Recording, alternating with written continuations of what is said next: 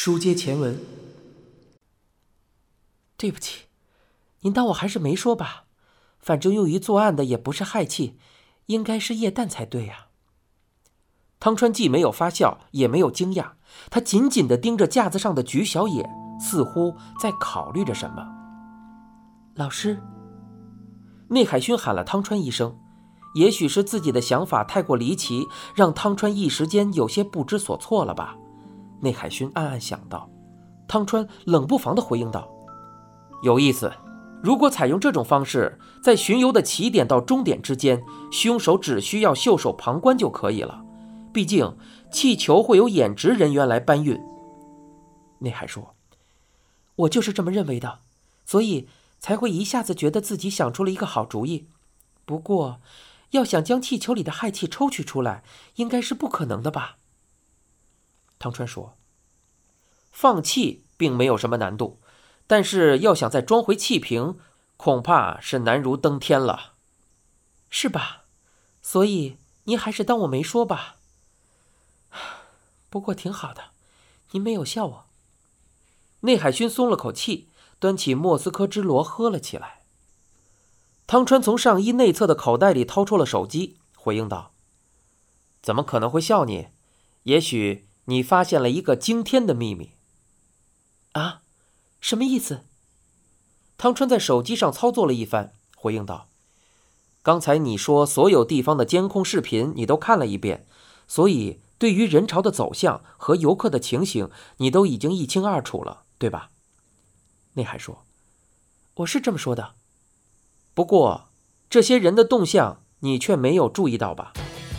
说着，汤川将手机转向内海，出现在屏幕上的是一群海盗的身影。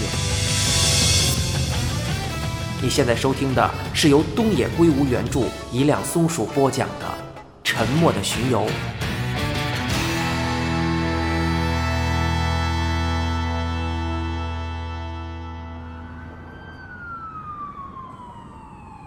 宫泽书店是一家3层独栋的大型书店，面积最大的1楼却主营音乐、影视及游戏光盘。作为书店原本的销售商品，书的柜台位于店内2楼，而办公室则设在书店的顶层。宫泽麻耶正在3楼的办公室里，紧绷的嘴角彰显出他坚定的气质。他不仅在镇上的町内会担任理事，而且还负责指挥菊野市的巡游队伍，向来自然颇具声望。看到警徽时，宫泽麻耶露出了惊讶的表情。在得知草剃想要看看巡游所用的小型道具之后，他更是深深地皱紧了眉头。他问道：这些道具是有什么问题吗？草剃说：我们有些情况想要确认一下，这些道具现在在哪儿？都放在事务处的仓库里了。在哪里？那边现在有人吗？就在旁边，平时那边是没有人的。你们是现在就想看吗？草剃盯着对方的眼睛，低头质疑道：还请行个方便。好吧。宫泽麻耶打开旁边桌子上的抽屉，取出了一串钥匙，带着警方来到了事务处所在的小楼。这栋小楼位于距商业街稍远的一处交叉路口旁，共有2层。楼下1层是仓库，沿着楼梯上到2层便是事务处。宫泽麻耶说着，按下了仓库卷帘门的电动开关。年底的时候，整条商业街上都会举行大规模的促销活动，有时候还会将菊野队的巡游节目重新演一遍，所以要用到一些小型道具和服装，就先放在这边了。花车是用不到的，在巡游结束之后也就直接拆掉了。仓库中堆放着许多纸板箱和收纳盒，还有一些板子、木条和铁皮之类的东西。宫泽麻耶朝草剃问道：那么您到底想看什么呢？草剃向一旁的内海勋使了个眼色，今天除了内海以外，他还带了几个年轻的下属一同前来，毕竟这次是要干些体力活的。内海薰飞快地在手机上操作了一番，将屏幕转向宫泽麻耶。这个东西，草剃紧紧地盯着这名年轻女店长的表情，不放过对方脸上任何一丝细微的变化。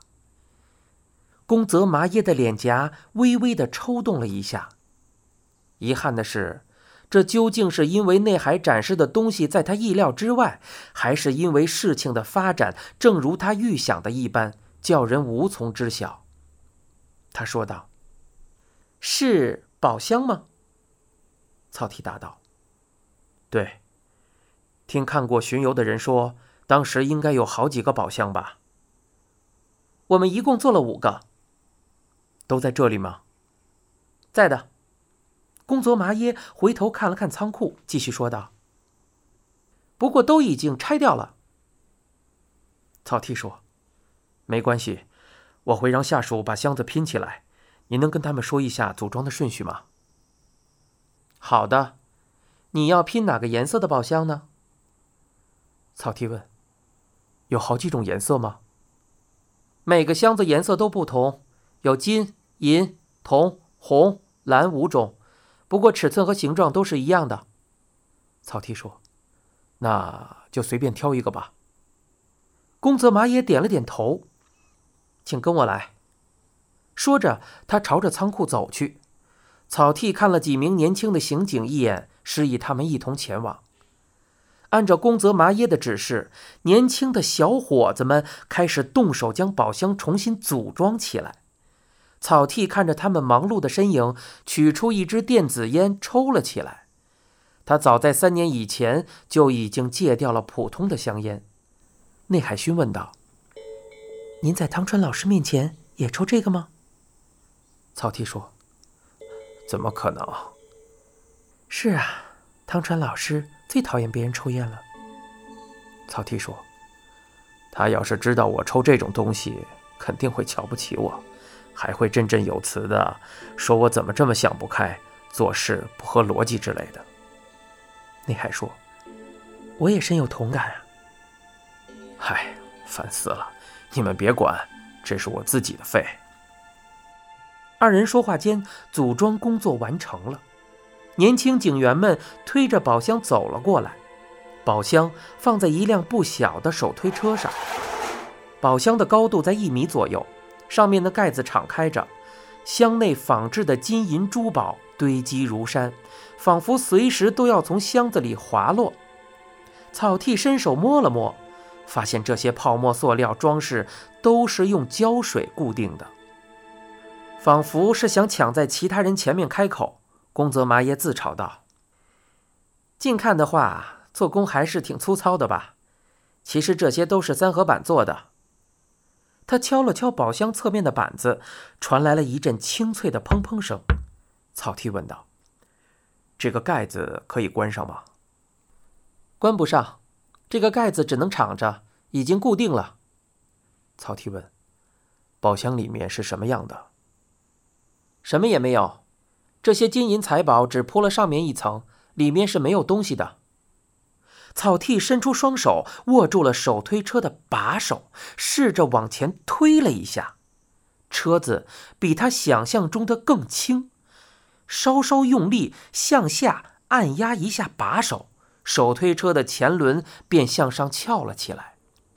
草剃与内海薰对视了一眼，这名女刑警轻轻地点了点头，似乎是在感慨汤川老师果然没有猜错。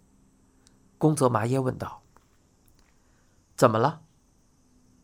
草剃说：“我问您一下，现在就算拼好了吗？”“拼好了。”“你们当时就是这样去参加巡游的吗？”“是啊。”草剃发觉对方的脸上似乎流露出了警惕的神色。“内海，你把那个视频给他看一下。”“是。”内海薰说着，又开始操作起手机来。女刑警把手机屏幕转向宫泽麻耶，说道：“这段视频是观看巡游的人拍摄的，扮成海盗的这些人正在推着宝箱来回移动，对吧？”宫泽麻耶回应道：“这有什么问题吗？”内海说：“这些海盗需要做出各种动作，有时候推着宝箱的人还要坐在手推车的后面，但是车子的前轮完全没有上翘。